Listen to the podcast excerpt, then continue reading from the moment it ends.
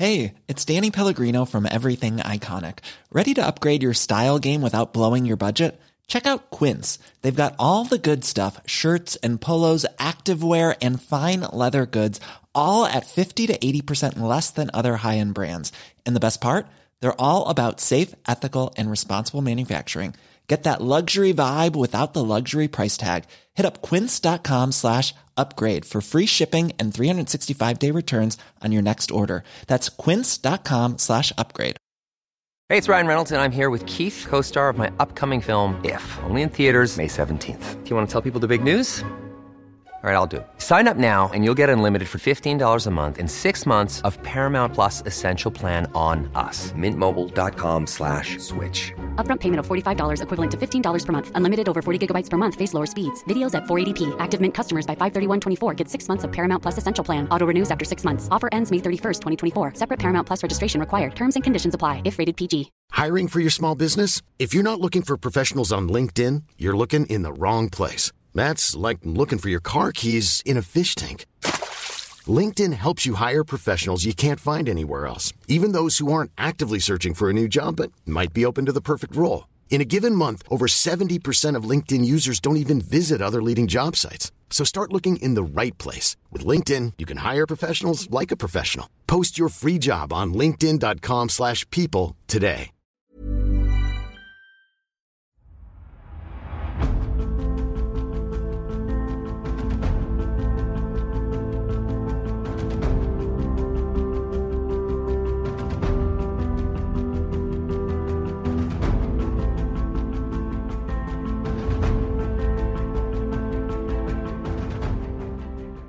سلام و درود به همراهان عزیز.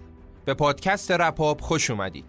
شما به دومین و آخرین قسمت از اپیزود کودتا خلاصه کتاب کودتا نوشته یروان آبراهامیان و ترجمه محمد ابراهیم فتاحی گوش می‌دید. در پادکست رپاب من امیر سودبخش به کمک ایمان نجادهت هر بار خلاصه یکی از کتابهایی در حوزه تاریخ رو برای شما روایت می‌کنیم. داستان دو قسمتی کودتا برای اولین بار به صورت زنده و live در سالن سینما اجرا شد که بسیار هم مورد توجه مخاطبها قرار گرفت و در هر دو اجرا ظرفیت سالن خیلی زود پر شد و متاسفانه خیلی هم اجرا رو از دست دادن که امیدواریم در دفعات بعدی بتونیم در خدمت این دوستان هم باشیم. ممنون از تمام کسانی که تشریف آورده بودند.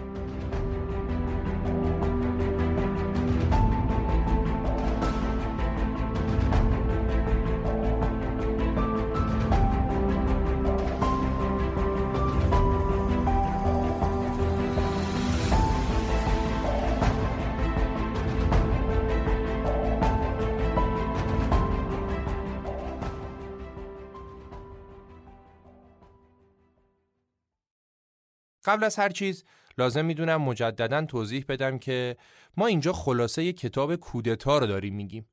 شاید خود استفاده از کلمه کودتا برای اتفاقاتی که در 28 مرداد افتاد مخالفایی داشته باشه و بعضی اونو اصلا کودتا ندونن.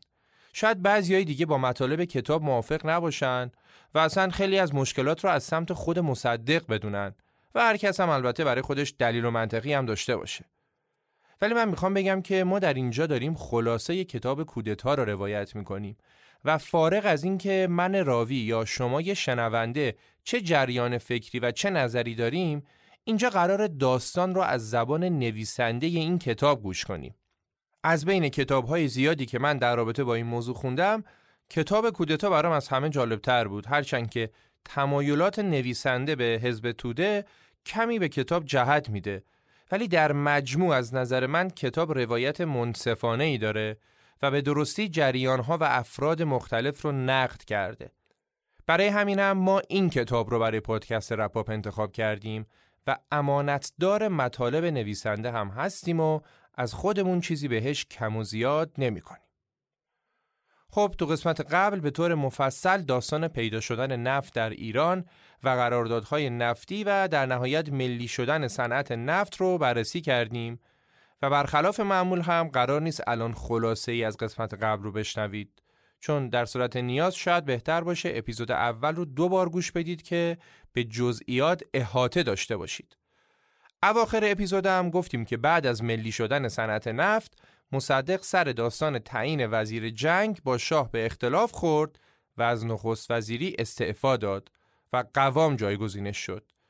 ولی تظاهرات مردم و فشارهایی که احزاب متحد آوردن شاه رو مجبور به عقب نشینی کرد و مصدق برای بار دوم به مقام نخست وزیری رسید و همزمان حکم دادگاه لاهه هم به نفع ایران صادر شد و مصدق در داخل و خارج بر مخالفینش پیروز شد.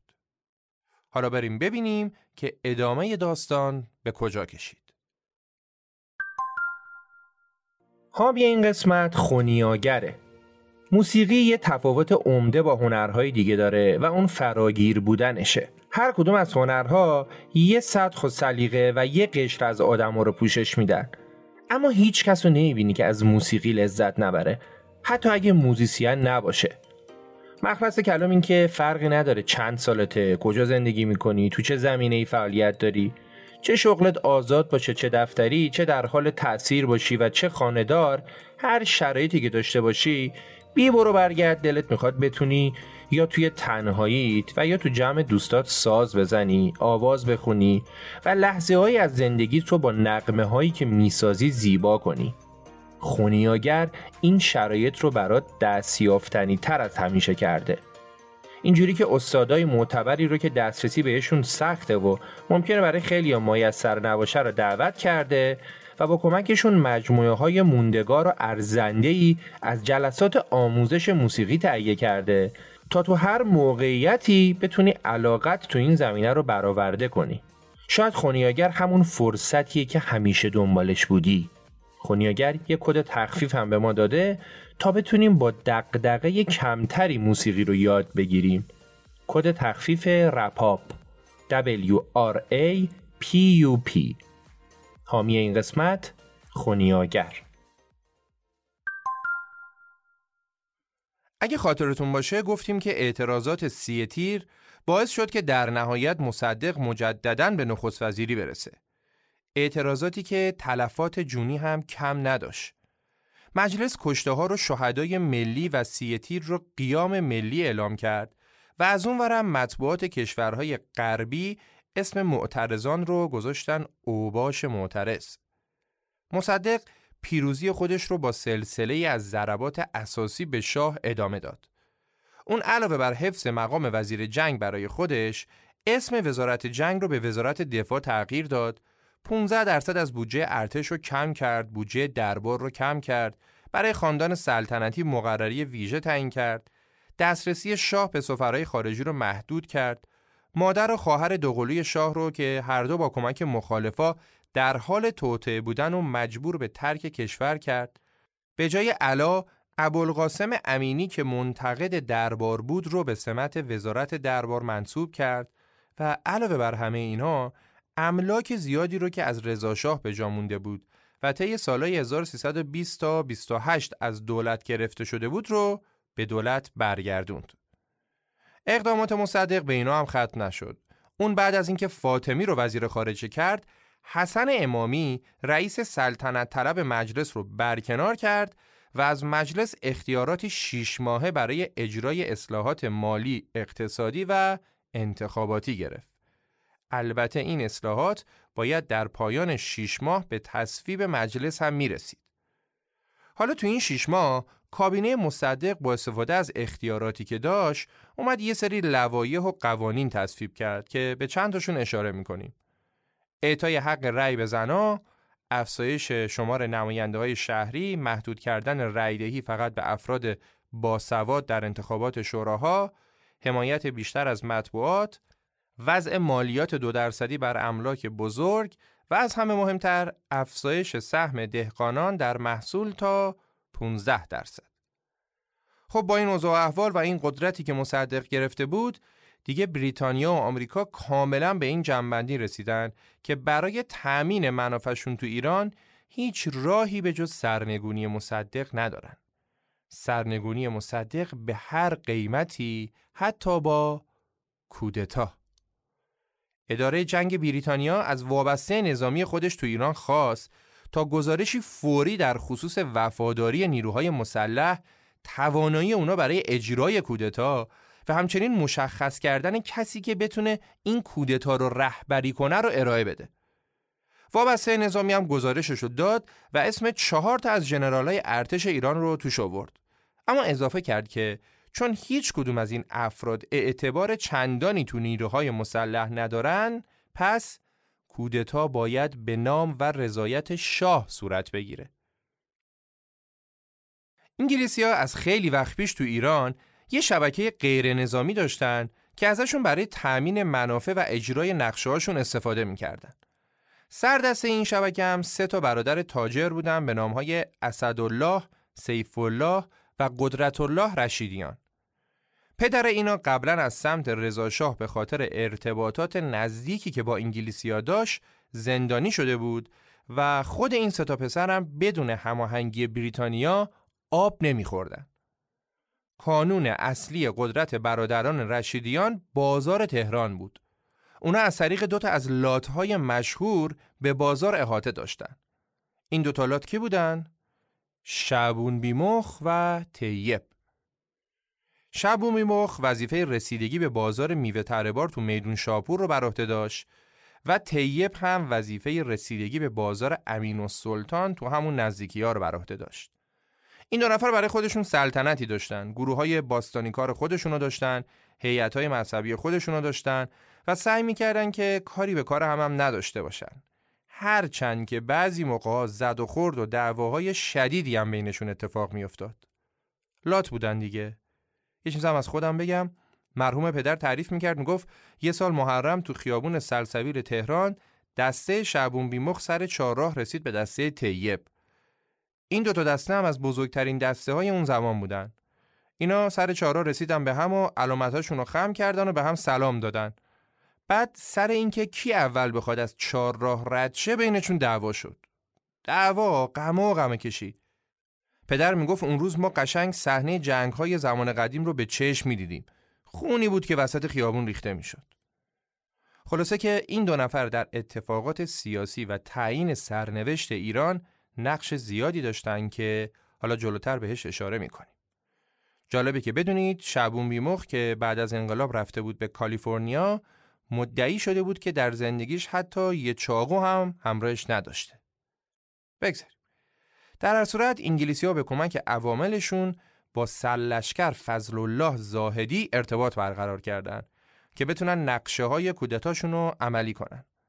زاهدی رو اگه یادتون باشه قبلا دربارهش صحبت کردیم و گفتیم یه زمانی مصدق زاهدی رو به عنوان وزیر کشور معرفی کرد ولی بعد از کشتار مردم در تظاهرات 23 تیر مصدق اون رو از کار برکنار کرد و دیگه زاهدی شد دشمن مصدق زاهدی تو دیدارهایی که با نماینده های بریتانیا داشت خودش رو رهبر ایدئال کودتا معرفی کرده بود و لاف زده بود که حامیان زیادی هم تو نیروهای مسلح داره اما به هر حال زاهدی طرفدارایی بین افسران قدیمی تر داشت به خصوص بین نظامی هایی که از جانب مصدق از باشگاه افسران پاکسازی شده بودند.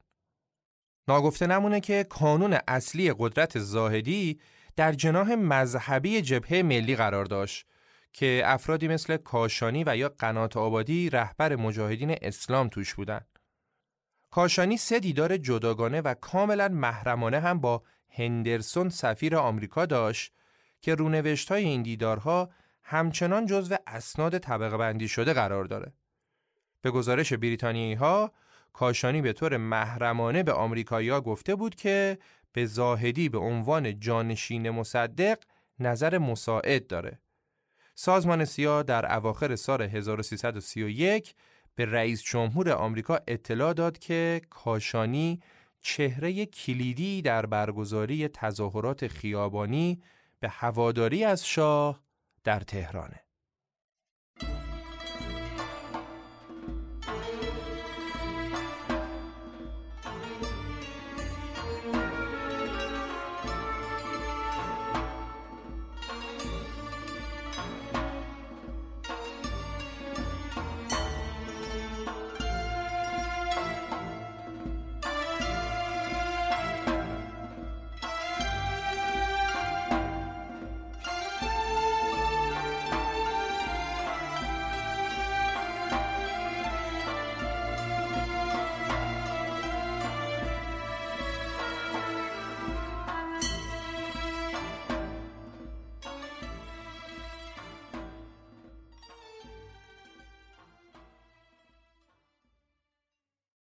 خب تا اینجای کار شنیدیم که بعد از نخست وزیری مجدد مصدق اون چه کارهایی کرد و از اون طرف هم آمریکا و بریتانیا پشت پرده داشتن چه نقشه هایی میکشیدن. اما حالا ببینیم که تو میدون نبرد چه اتفاقاتی بین مصدق و مخالفینش داشت میافتاد. گفتیم که دادگاه لاهه رأی داد که خودتون باید مشکل خودتون رو حل کنید و به لاهه مربوط نمیشه. و گفتیم که مصدق هم قبول داشت که باید به انگلیسیا بابت قراردادهای بسته شده قرامت و خسارت پرداخت کنه. ولی باز هم بریتانیا چنان مبلغ زیادی رو برای خسارت طلب کرد که عمرن ایران می‌تونست از پس پرداختش بر بیاد. آمریکا و بریتانیا همزمان با طرح پیشنهاد سنگین قرامت فشارها و تحریمهای اقتصادی خودشونم زیادتر کردند. حتی ناوگان دریایی سلطنتی انگلیس در تیر ماه سال 1331 یه نفتکش پانامایی متعلق به یه شرکت کوچیک نفتی ایتالیایی رو که در حال حمل نفت از آبادان بود تو آبهای بین المللی توقیف کرد و یه جورایی اونو دزدید. چرا؟ چون از ایران داشت نفت می برد و انگلیس هم می گفتن که تمام نفت های پالایشگاه مال ماست. ایران اصلا نمی‌تونست نفتش رو صادر کنه و در طول یه دوره 18 ماهه از دیماه 1330 تا زمان کودتا تنها 118 هزار تن نفت یعنی معادل فقط تولید یک روز رو تونست صادر کنه. مصدق برای مقابله با تحریم نفتی بودجه بدون نفت رو تنظیم کرد. اون حقوق مقامات دولتی رو کم کرد، پروژه های رو به تعویق انداخت، واردات کالاهای تجملی رو محدود کرد اوراق قرضه دولتی منتشر کرد ولی با وجود همه این کارها در نهایت مجبور شد اسکناس بانکی چاپ کنه و خب یواش یواش ارزش پول ملی کم شد. در اواخر سال 1331 نه نفر از 20 چهره پایگزار جبهه ملی از اون جدا شدند. اونا مصدق رو با قوتور کردن کشور در اسکناس های بی ارزش متهم کرده بودند. مخالفا حتی مصدق رو به نقض قوانین شریعت از طریق مجاز کردن خرید و فروش مشروبات الکلی، تشویق ایجاد مدارس مختلف و تلاش برای ارائه حق رأی به زنان متهم کرده بودند. کاشانی با این توضیح که جایگاه حقیقی زنان در منزل است، با شور و هیجان گفت که نمی‌تونم بفهمم مردا چه گناهی کردن که مستحق این باشن که به زناشون حق رأی بدن. بعدم اومدن کشف کردن که تز دکترای مصدق که سی سال پیش تو سوئیس نوشته شده بود نوعی حمایت از قوانین سکولار بوده. اختلاف مصدق و کاشانی هم وقتی علنی شد که مصدق از مجلس درخواست کرد که اختیارات ویژه شیش ماهش رو به یک سال افزایش بده و کاشانی بلا فاصله با درخواست مصدق مخالفت کرد. یادتونه که گفتیم مصدق وقتی دوباره نخست وزیر شد از مجلس 6 ماه اختیار گرفت که یه سری اصلاحات انجام بده و حالا می‌خواست اون 6 ماه رو به یک سال افزایش بده. این وسط یه اتفاقی هم در ملاقاتی که شاه و مصدق با هم داشتن افتاد. اون زمان بین مردم شایع شده بود که شاه می‌خواد از کشور بره به تعطیلات بلند مدت. معمولا شاه موقعی از کشور می‌رفت که احساس عدم امنیت می‌کرد و این نوع تعطیلات بیشتر نوعی عقب نشینی و یا حتی فرار محسوب می‌شد. بین مردم هم شایع شده بود که مصدق از شاه خواسته که به تعطیلات خارج از کشور بره و احتمالاً بر نگرده. حالا یه روز که مصدق و شاه تو کاخ شاه با هم دیدار داشتن، حدود 300 نفر از طرفدارای شاه که آدمای کاشانی و دار و دسته شعبون بیمخ هم بینشون بودن، پشت دروازه های کاخ جمع شدن ملتمسانه از شاه خواستن که کشور رو ترک نکنه. اونا مصدق رو که از غذا اونجا گرفتار شده بود رو تهدید کردن که اگه شاه بره ما حتما یه بلایی سرت میاریم. تظاهر کننده ها تو همون روز با جیپ ارتش دروازه در خونه مصدق هم زدن داغون کردن و به نوعی تهدیدش کردن. مصدق فکر می‌کرد اصلا به این خاطر به کاخ شاه دعوت شده تا با برنامه ریزی قبلی جمعیتی که پشت دروازه کاخ جمع شدن بتونن اونو بترسونن و تهدیدش کنن. مصدق اومد طی نطق بلند رادیویی خطاب به ملت گفت که ایده سفر خارجی مربوط به خود شاه بوده و نه اون. همچنین گفت که شماری از اعضای خانواده سلطنتی به ویژه ملکه مادر در سیاست کشور مداخله می‌کنن و ادامه داد که من به قرآن سوگند خوردم که به شاه به عنوان پادشاه مشروطه خدمت کنم و اینکه حجوم اوباش به منزلش بخشی از توطعه خارجی برای کشتن اون بوده. مصدق نطق خودش رو با شعار آشنای شاه باید سلطنت کند نه حکومت به پایان رسوند. تو این اوضاع آشفته به مصدق گزارش دادن که آره زاهدی داره نقشه کودتا می‌کشه و حواست بهش باشه. مصدقم حکم دستگیری زاهدی رو به اتهام توطعه برای کودتا صادر کرد. حکمی که با مخالفت کاشانی که رئیس مجلس بود مواجه شد و کاشانی به زاهدی اجازه داد تا در صحن مجلس تحسن کنه و سه نفر دیگه هم از جمله یکی از پسران کاشانی هم برای تحسن به زاهدی ملحق شدند. از اون ورم نماینده های طرفدار مصدق برای برکناری کاشانی از ریاست دست به کار شدند.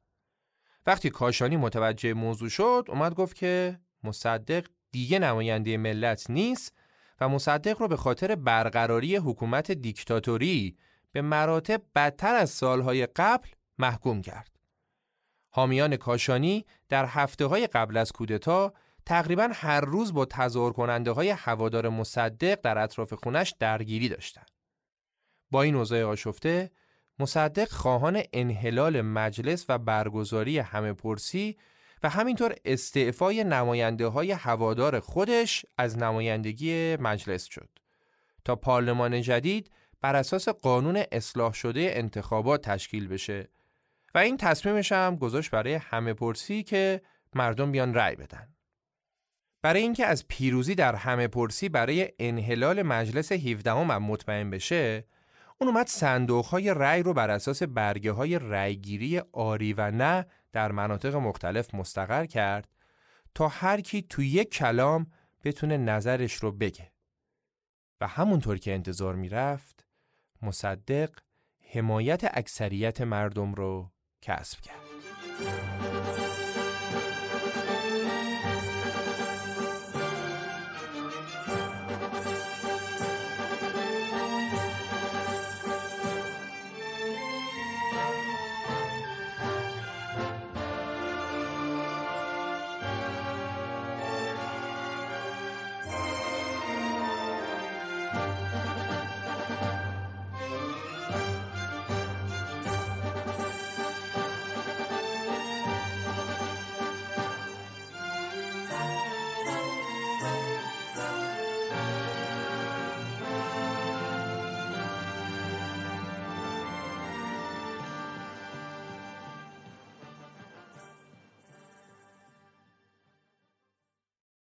برای آمریکا و بریتانیا دیگه شکی نمونده بود که باید هرچه زودتر نقشه کودتا رو برنامه ریزی و اجرا کنند.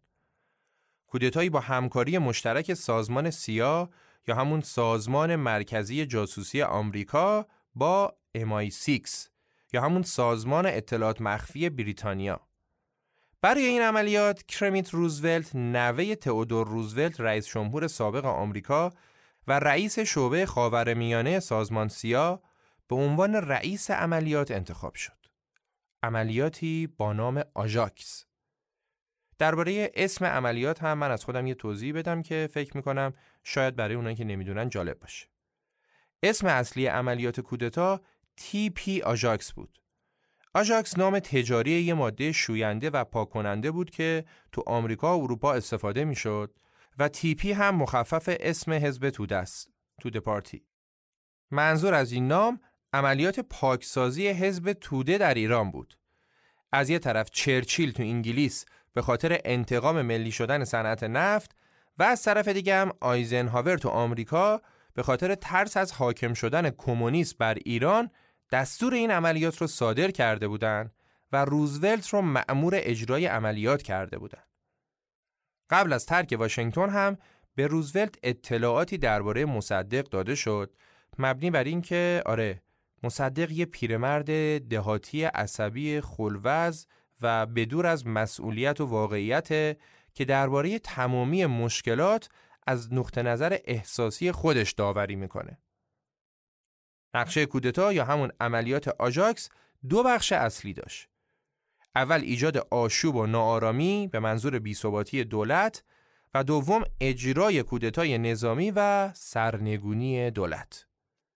حالا برای رسیدن به این دو هدف اونا اومده بودن تعیین کرده بودن که این کارا باید انجام شه.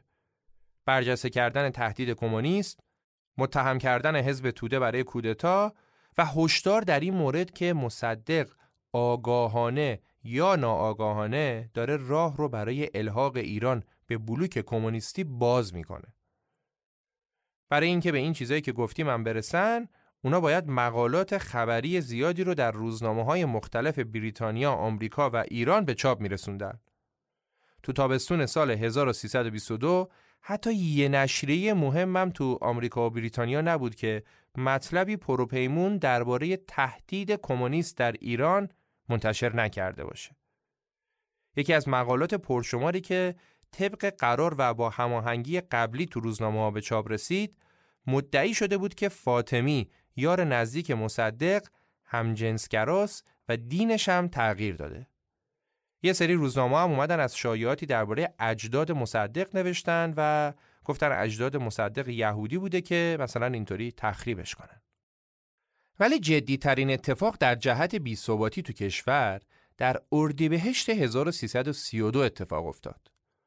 MI6 با کمک حامیانی که داشت اومد سرتیب محمود افشارتوس رئیس شهربانی و مسئول پاکسازی نیروهای مسلح و دزدید شکنجش کرد و کشتش.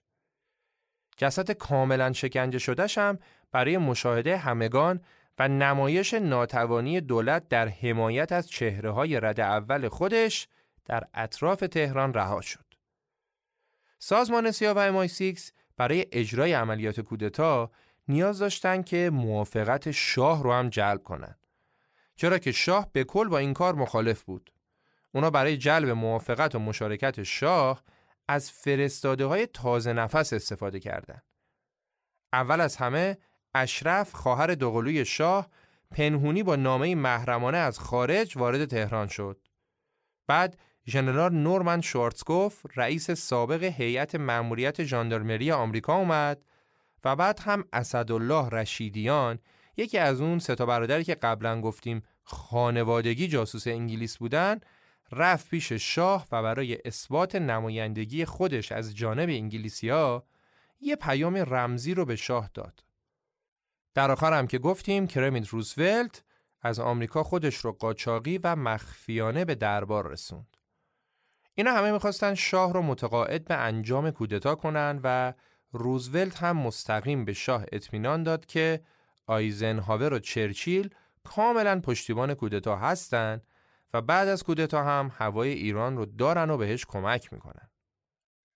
برای اجرای کودتا شاه باید با دستخط خودش یه نامه می و مصدق رو از کار برکنار می کرد و به جاش زاهدی رو به نخست وزیری انتخاب می کرد و قرار بود این نامه و این حکم شب کودتا رو بشه.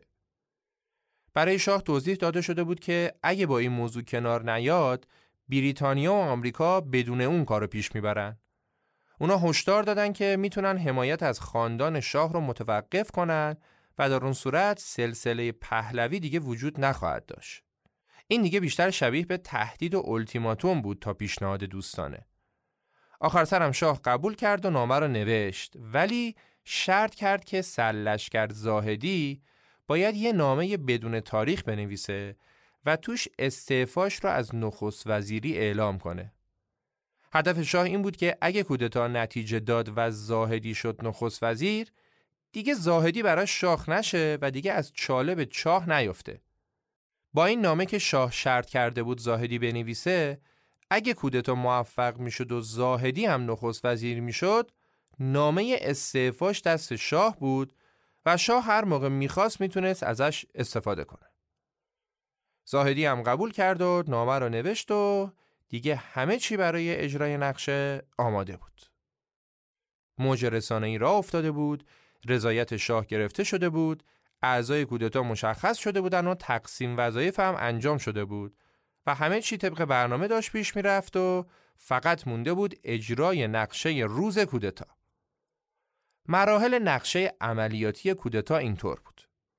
قرار بود در 25 مرداد گروهی از گارد سلطنتی به ریاست فرماندهشون سرهنگ نعمت الله نصیری برن سراغ مصدق و فرمان شاه مبنی بر ازل اون و جایگزینی زاهدی رو بهش بدن.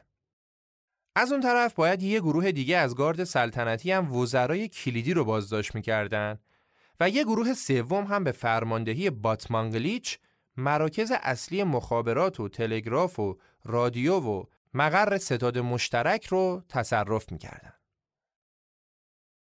بعد از تصرف این مکانا هم باید باتمانگلیش به عنوان رئیس جدید ستاد مشترک که مثلا از سوی زاهدی منصوب شده بود دستوراتی رو برای استقرار نیروها و تانکای ارتش در مناطق مختلف پایتخت صادر می کرد تا با اعتراضات احتمالی مقابله بشه و هر مخالفی هم سریعا بازداشت بشه. طبق لیستی هم که تهیه کرده بودن قرار بود حدود 100 نفر در جا و 4000 نفر دیگه هم طی روزهای بعد بازداشت بشن. اوباش خیابونی هم باید به عنوان عملیات انحرافی به دفاتر حزب توده و جبهه ملی حمله می‌کردن. پس چی شد مرور کنیم؟ قرار شد یه تیم بره سراغ مصدق و حکم ازلش رو بهش بده. یه تیم بره سراغ دستگیری وزرا، یه تیم بره جاهای حساس رو بگیره و کنترل ستاد مشترک رو به دست بگیره و اوباش و لاتولوت هم برن سراغ دفاتر حزب توده و جبهه ملی. عملیات کودتا در ساعات پایانی روز 24 مرداد آغاز شد. طبق برنامه سه گروه گارد سلطنتی از مقر خودشون تو باغ شاه خارج شدن. سرهنگ نصیری با همراهی یک خودروی زرهی، دو تا جیپ و دو تا کامیون نظامی پر از گاردهای مسلح مستقیما به سمت خونه مصدق حرکت کرد. دسته دوم متشکل از دو کامیون نظامی پر از گارد سلطنتی رفت سمت منازل اعضای کابینه در شمال تهران و گروه سوم هم به رهبری تیمسار باتمانگلیچ به طرف مرکز مخابرات و ستاد ارتش در مرکز تهران حرکت کرد. بریم سراغ گروه اول و سرهنگ نصیری که رفته بود سراغ اصل کاری، رفته بود سراغ مصدق. وقتی نصیری به محل اقامت مصدق رسید، یهو خودش رو در مقابل نیروی بسیار بزرگتر و قویتری دید. در خونه مصدق سرهنگ ممتاز فرمانده ی تیپ دوم کوهستانی با چهار تا تانک منتظر نصیری بود. به جای اون که نصیری مصدق رو بازداشت کنه، مصدق دستور داد نصیری رو بازداشت کنه. مصدق فرمان شاه رو هم بی اعتبار خون و گفت که شاه فاقد اختیار قانونی برای ازل و نصب نخست وزیره و این موضوع از اختیارات مجلسه. از سمت دیگه وقتی که باتمانگلیش به ستاد ارتش رسید اونم با نیروهای زیاد و تانک و توپ و اینا مواجه شد. باتمانگلیش فرار کرد اما معاونش بازداشت شد. این وسط فقط گروه دوم موفق بود و بعد از چند تا تیراندازی فاطمی و چند تا وزیر دیگه دستگیر شدند که خب دیگه فایده ای هم نداشت و نقشه کودتا از قبلش لو رفته بود. در واقع سرهنگ مهدی همایونی عضو جوان گارد شاهنشاهی که از غذا یکی از اعضای سازمان مخفی افسران حزب توده هم بود در لحظات آخر نقشه کودتا رو به رهبران حزب گزارش داده بود و اونا هم سریعا مصدق را از داستان مطلع کرده بودند و همونطور که شنیدیم کودتا شکست خورد. ساعت پنج صبح روز بعد وضعیت عادی به پایتخت برگشت. دولت با لغو حکومت نظامی اعلام کرد که حکم بازداشت سی نفر رو صادر کرده. نصیری همون کسی که اومده بود سراغ مصدق و چهارده نفر از افراد گارد سلطنتی هم قبلش بازداشت شده بودند. چند نفری هم مثل زاهدی و باتمانگلیش هم که گفتیم مخفی شده بودند و خبری ازشون نبود. زاهدی تو خونه یه دیپلمات آمریکایی قائم شده بود. و شاه هم همونطور که در طرح کودتا در صورت شکست پیش بینی شده بود چمدونش رو بست و به همراه همسر و خلبان شخصیش فرار کرد و رفت به بغداد.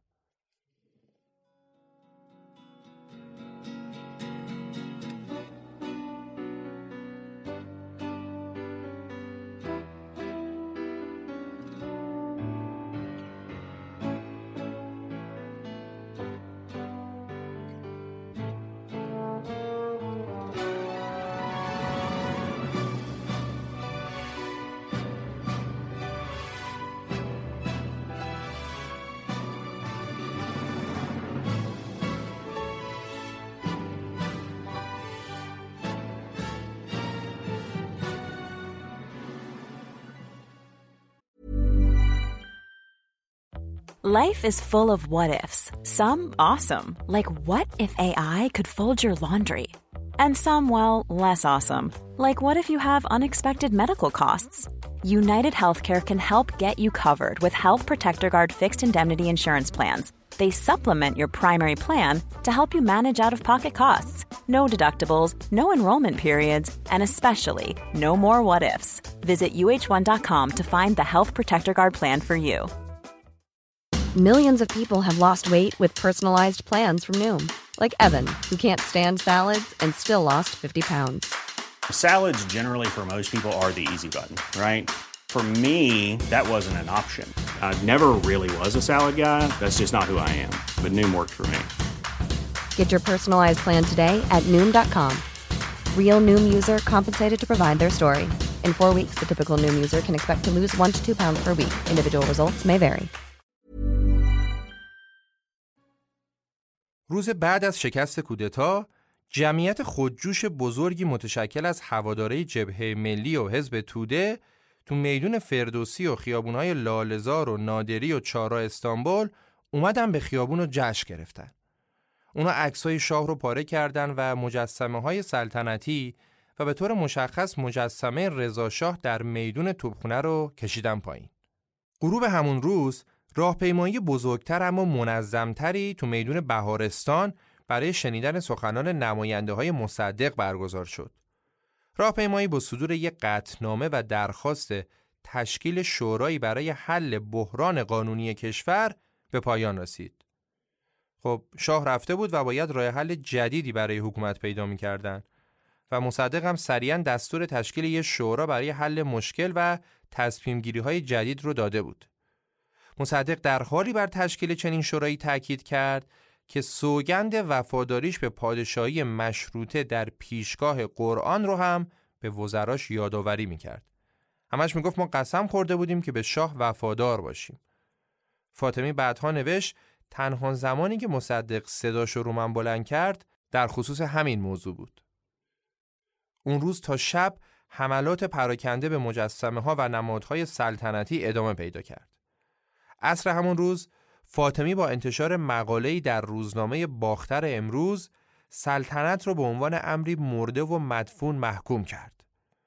توی این مقاله دربار به عنوان مرکز فساد و شاه به عنوان هوسباز و خوناشام و نوکر انگلیس و دزد بغداد توصیف شد. بعدها همین مقاله و حرفهای فاطمی در جمع مردم سرنوشتش رو تعیین کرد که کمی جلوتر بهش می‌رسیم. بلافاصله بعد از شکست کودتا خیلی از افراد در سازمانهای سیا و امای 6 به این نتیجه رسیدن که کل کودتا شکست خورده و واشنگتن به روزولت دستور داد سریعا ایران رو ترک کنه. اما بعضیا به ویژه روزولت به این جنبندی رسیدن که صرفاً بخش شبه قانونی کودتا شکست خورده. به اعتقاد اونا شبکه مرکزی کودتا و به ویژه بدنه نظامی اون تا اندازه زیادی دست نخورده باقی مونده و اگه یه سری کار انجام بشه امکان اجرای طرح اولیه هنوزم وجود داره. هندرسون سفیر آمریکا که تو تعطیلات و تو شهر بیروت به سر می برد تا در زمان کودتا قایب باشه و مثلا بگه من خبری نداشتم بلافاصله وقتی که خبر شکست کودتا رو شنید با یه هواپیمای نظامی برگشت به تهران. تو مسیر فرودگاه به مرکز شهر هندرسون جمعیت زیادی رو در حال سرنگون کردن مجسمه ها دید. از فرودگاه هم مستقیم رفت به دیدار روزولت تو سفارت آمریکا. بعد هم درخواست ملاقات فوری رو به مصدق داد. زمان این ملاقات هم برای روز بعد یعنی 27 مرداد تعیین شد. ملاقاتی که قرار بود در اون سرنوشت یک کشور و سرنوشت یک ملت عوض بشه. بر اساس نوشته هندرسون ملاقات اون با مصدق یک ساعت تمام به درازا کشید. اولش صحبت ها معدبانه شروع شد هرچند که در کلام مصدق تا حدی آتش نفرت شعله‌ور شده بود. هندرسون اومد بابت اتفاقاتی که در زمان غیبتش افتاده بود و مثلا اون خبر نداشت اظهار تأسف کرد. مصدقم یه لبخند تلخ و طعنه آمیزی تحویلش داد که آره خودتی اما لحن مذاکرات این دو نفر وقتی به شدت تغییر کرد که هندرسون موضوع بسیار جدی ناتوانی مجریان قانون در حمایت از جون آمریکایی ها رو در پیش کشید.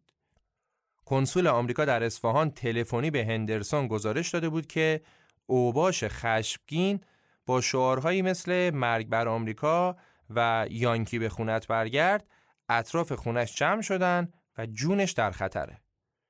تازه علاوه بر این مردم به ماشین سفارت هم حمله کرده بودن و رانندش رو با چاقو زده بودن. در ادامه مذاکرات هندرسون به مصدق التیماتوم داد که اگه مقامات نتونن نظم و قانون رو به خیابونا برگردونن اون مجبوره به تمام آمریکایی ها درخواست خروج سریع از ایران رو ابلاغ کنه. هندرسون به بهانه حفظ جون آمریکایی ها حسابی رفت رو مخ مصدق که مصدق رو مجبور کنه دستور خالی کردن خیابونا رو صادر کنه تا بعد اونا بتونن نقشه کودتا رو دوباره از اول با پلن بی پیاده کنن. هندرسون اونقدر گفت که در نهایت مصدق عصبی شد، تلفن رو برداشت و به رئیس شهربانی دستور داد که نظم رو به خیابونا برگردونه. بر اساس نوشته خود هندرسون این اشتباه مهلک پیرمرد بود. مصدق به دام افتاد و رسما انجام هر گونه تظاهراتی رو ممنوع اعلام کرد. این فرمان عملا دست ارتش رو برای سرکوب قدرتمندترین حامیان مصدق تو خیابونها یعنی مردم باز می کرد. دقت کردید چی شد؟ کودتا شکست خورده بود. طرفدارای مصدق ریخته بودن تو خیابون.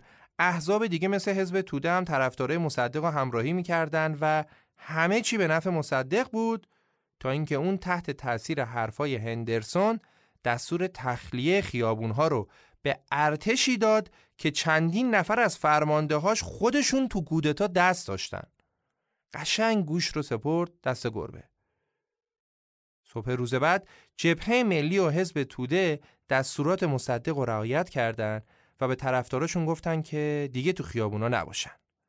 همزمانم 6 تا روزنامه مخالف دولت که همچنان آزاد بودن و فعالیت می‌کردن به طور مشخص فرمان شاه مبنی بر نخست وزیری سلشکر زاهدی رو منتشر کردند که آره طبق فرمان شاه الان زاهدی باید نخست وزیر باشه نه مصدق یکی از این روزنامه هم روزنامه ستاره اسلام کاشانی بود بامداد 28 مرداد اعضای کابینه مصدق برای بحث درباره همه پرسی و تعیین سرنوشت سلطنت در منزل مصدق تشکیل جلسه داده بودند و برنامه همه پرسی رو داشتن آماده می‌کردن و با خیال راحت برای خودشون داشتن تقسیم وظایف هم می‌کردن.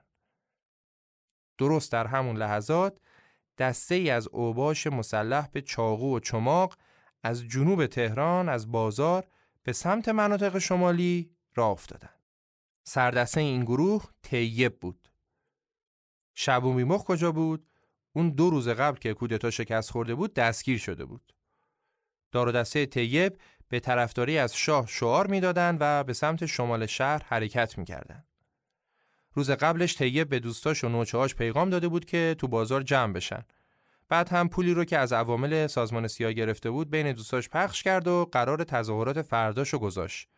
و الان هم که اونا تو خیابونا بودن و بر ضد مصدق شعار می‌دادن و مردم رو به همراهی دعوت می‌کردن.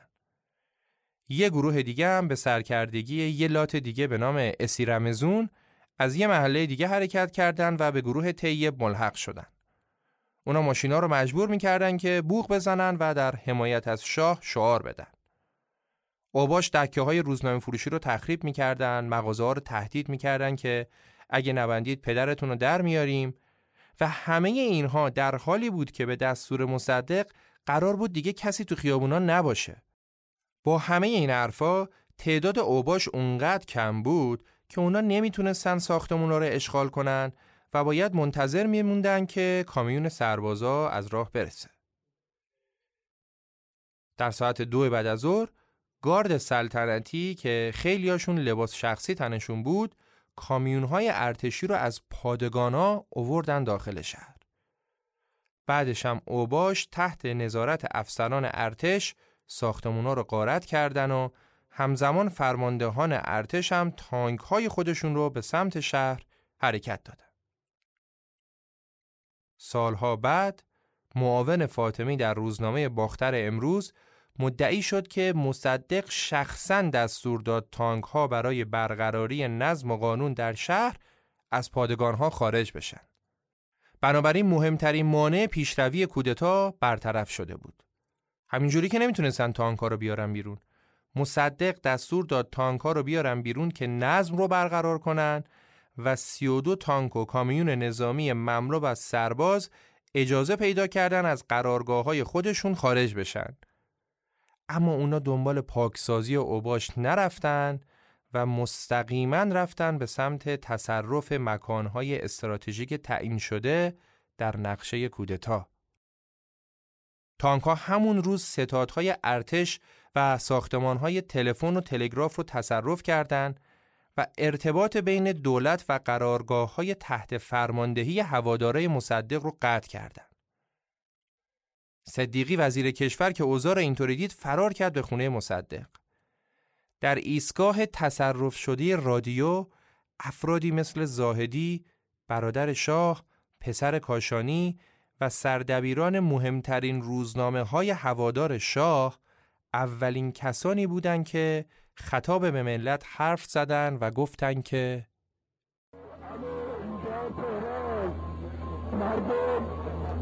خبر بشارت آمین خبر بشارت آمین چند دقیقه دیگر در لشکر زاهدی نخست وزیر.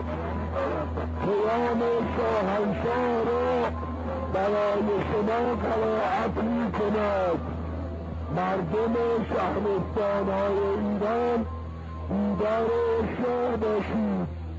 مصدق خائن فرار کرده است هزاران نفر را در تهران امروز مصدق خائن به مسلسل تا ساعت پنج بعد از ظهر از یه طرف تانک های تحت فرماندهی افسران هوادار شاه و از طرف دیگه هم اوباش خیابانی به سردستگی شعبون بیمخ که از بازداشتگاه آزاد شده بود در مقابل منزل مصدق به همدیگه ملحق شدن و با تعداد کمی از یارای مصدق که جلوی خونش بودن درگیر شدن. زد و خورد و تیراندازی فقط دو ساعت ادامه داشت و نتیجهش هم قابل پیش بود. ساعت هفت بعد از ظهر مصدق به همراه وزرایی که پیشش بودن همه با هم دستگیر شدن. این وسط چند وزیر دیگه از جمله فاطمی موفق به فرار شدن. خب شاید برای بعضیا سوال پیش بیاد که تو اون روزا و تو اون لحظات چرا اینقدر دولت منفعل عمل کرد؟ چرا عکس عمل درستی نشون نداد؟ واقعیت اینه که تو اون روز سران جبهه ملی برای فراخوندن هوادارا به خیابونا و در صورت لزوم حتی توزیع سلاح دست به دامن مصدق شدند. این درخواست مورد حمایت فاطمی، سنجابی و حتی یکی از خانهای قشقایی حاضر در جلسه هم قرار گرفت. اما مصدق با اعلام اینکه نمی‌خواد بر آتش سوزان نفت بریزه از پذیرش درخواست خودداری کرد. متاسفانه مصدق بی جهت اطمینان داشت که افسران معتمدش اوضاع رو کنترل می‌کنن. اتفاقی که هیچ وقت نیفتاد و در نهایت در 28 مرداد کودتای سیاه دولت مصدق رو سرنگون کرد.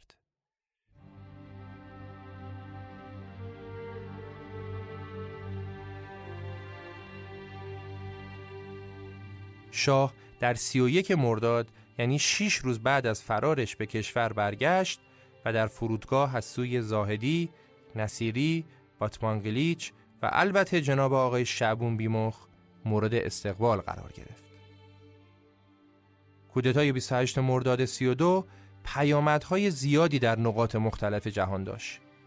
این اتفاق سیاستمدارای آمریکایی رو به این جنبندی رسون که اونا می‌تونن مثل ایران در مناطق دیگه جهان هم دولت‌های مسئله ساز رو به سادگی سرنگون کنن.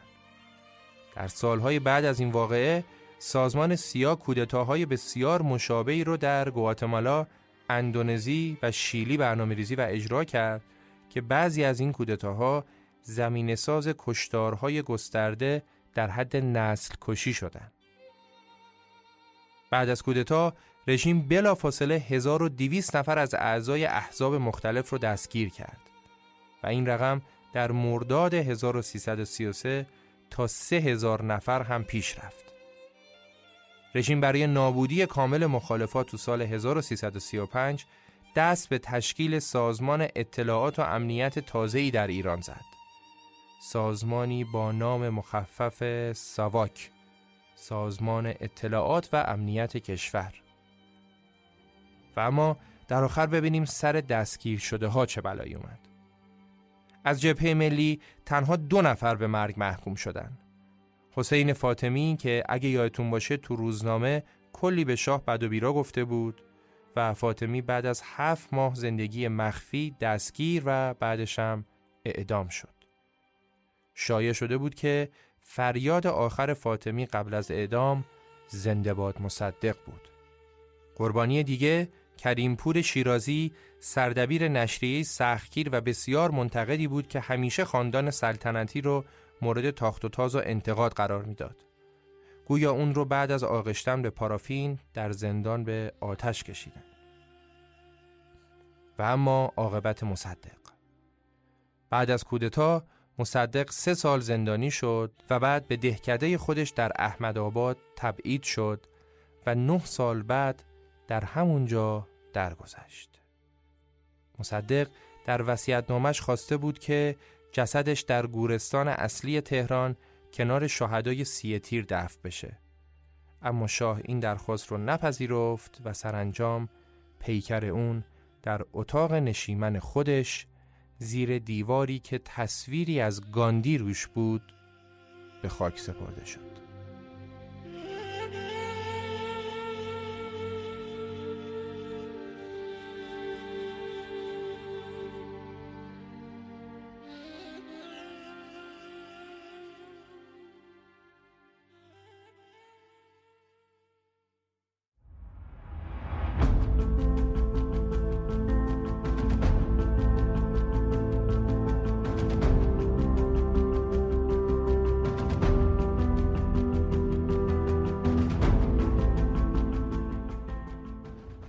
قسمت دوم و پایانی خلاصه کتاب کودتا رو شنیدید. این اپیزود با حمایت کنیاگر و با کمک ایمان نجادهت پرستو کریمی و نکیسا عبداللهی تولید شده. امیدوارم که از شنیدنش لذت برده باشید و ما همچنان منتظر پیشنهادها و انتقادهای شما هستیم و اگه کتاب خاصی رو دوست دارید که تو پادکست رپاپ ما خلاصش رو برای شما روایت بکنیم می‌تونید این کتاب رو به ما پیشنهاد بدید. تا اپیزود بعد و به امید دیدار خدا نگهدار.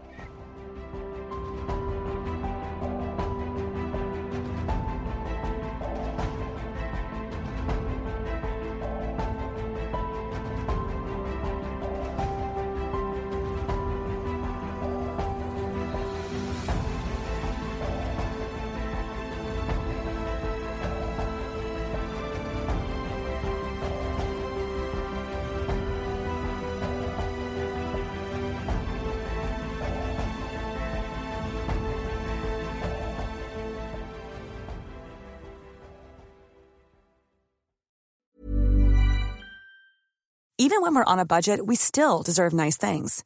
Quince is a place to scoop up stunning high-end goods for 50 to 80% less than similar brands. They have buttery soft cashmere sweaters starting at $50, luxurious Italian leather bags, and so much more. Plus, Quince only works with factories that use safe, ethical, and responsible manufacturing. Get the high-end goods you'll love without the high price tag with Quince. Go to quince.com/style for free shipping and 365-day returns. Want to get a chiseled look in the jawline? Sculpt and shape your jawline with added volume from Juvederm Volux XC. Juvederm Volux XC is an injectable gel specifically designed to be robust enough to improve moderate to severe loss of jawline definition. And it is the first and only hyaluronic acid filler approved for the jawline. Add volume to your jawline for a chiseled look with Juvederm Volux XC. For important safety information and to find a licensed specialist, visit juvederm.com Juvederm.com. That's J U V D R M.com. Not for people with severe allergic reactions, allergies to lidocaine, or the proteins used in Juvederm. Common side effects include injection site redness, swelling, pain, tenderness, firmness, lumps, bumps, bruising, discoloration, or itching. There's a risk of unintentional injection into a blood vessel, which can cause vision abnormalities, blindness, stroke, temporary scabs, or scarring. Talk to a licensed specialist to find out if it's right for you. Visit juvederm.com. That's J U V E E E D E R M dot com.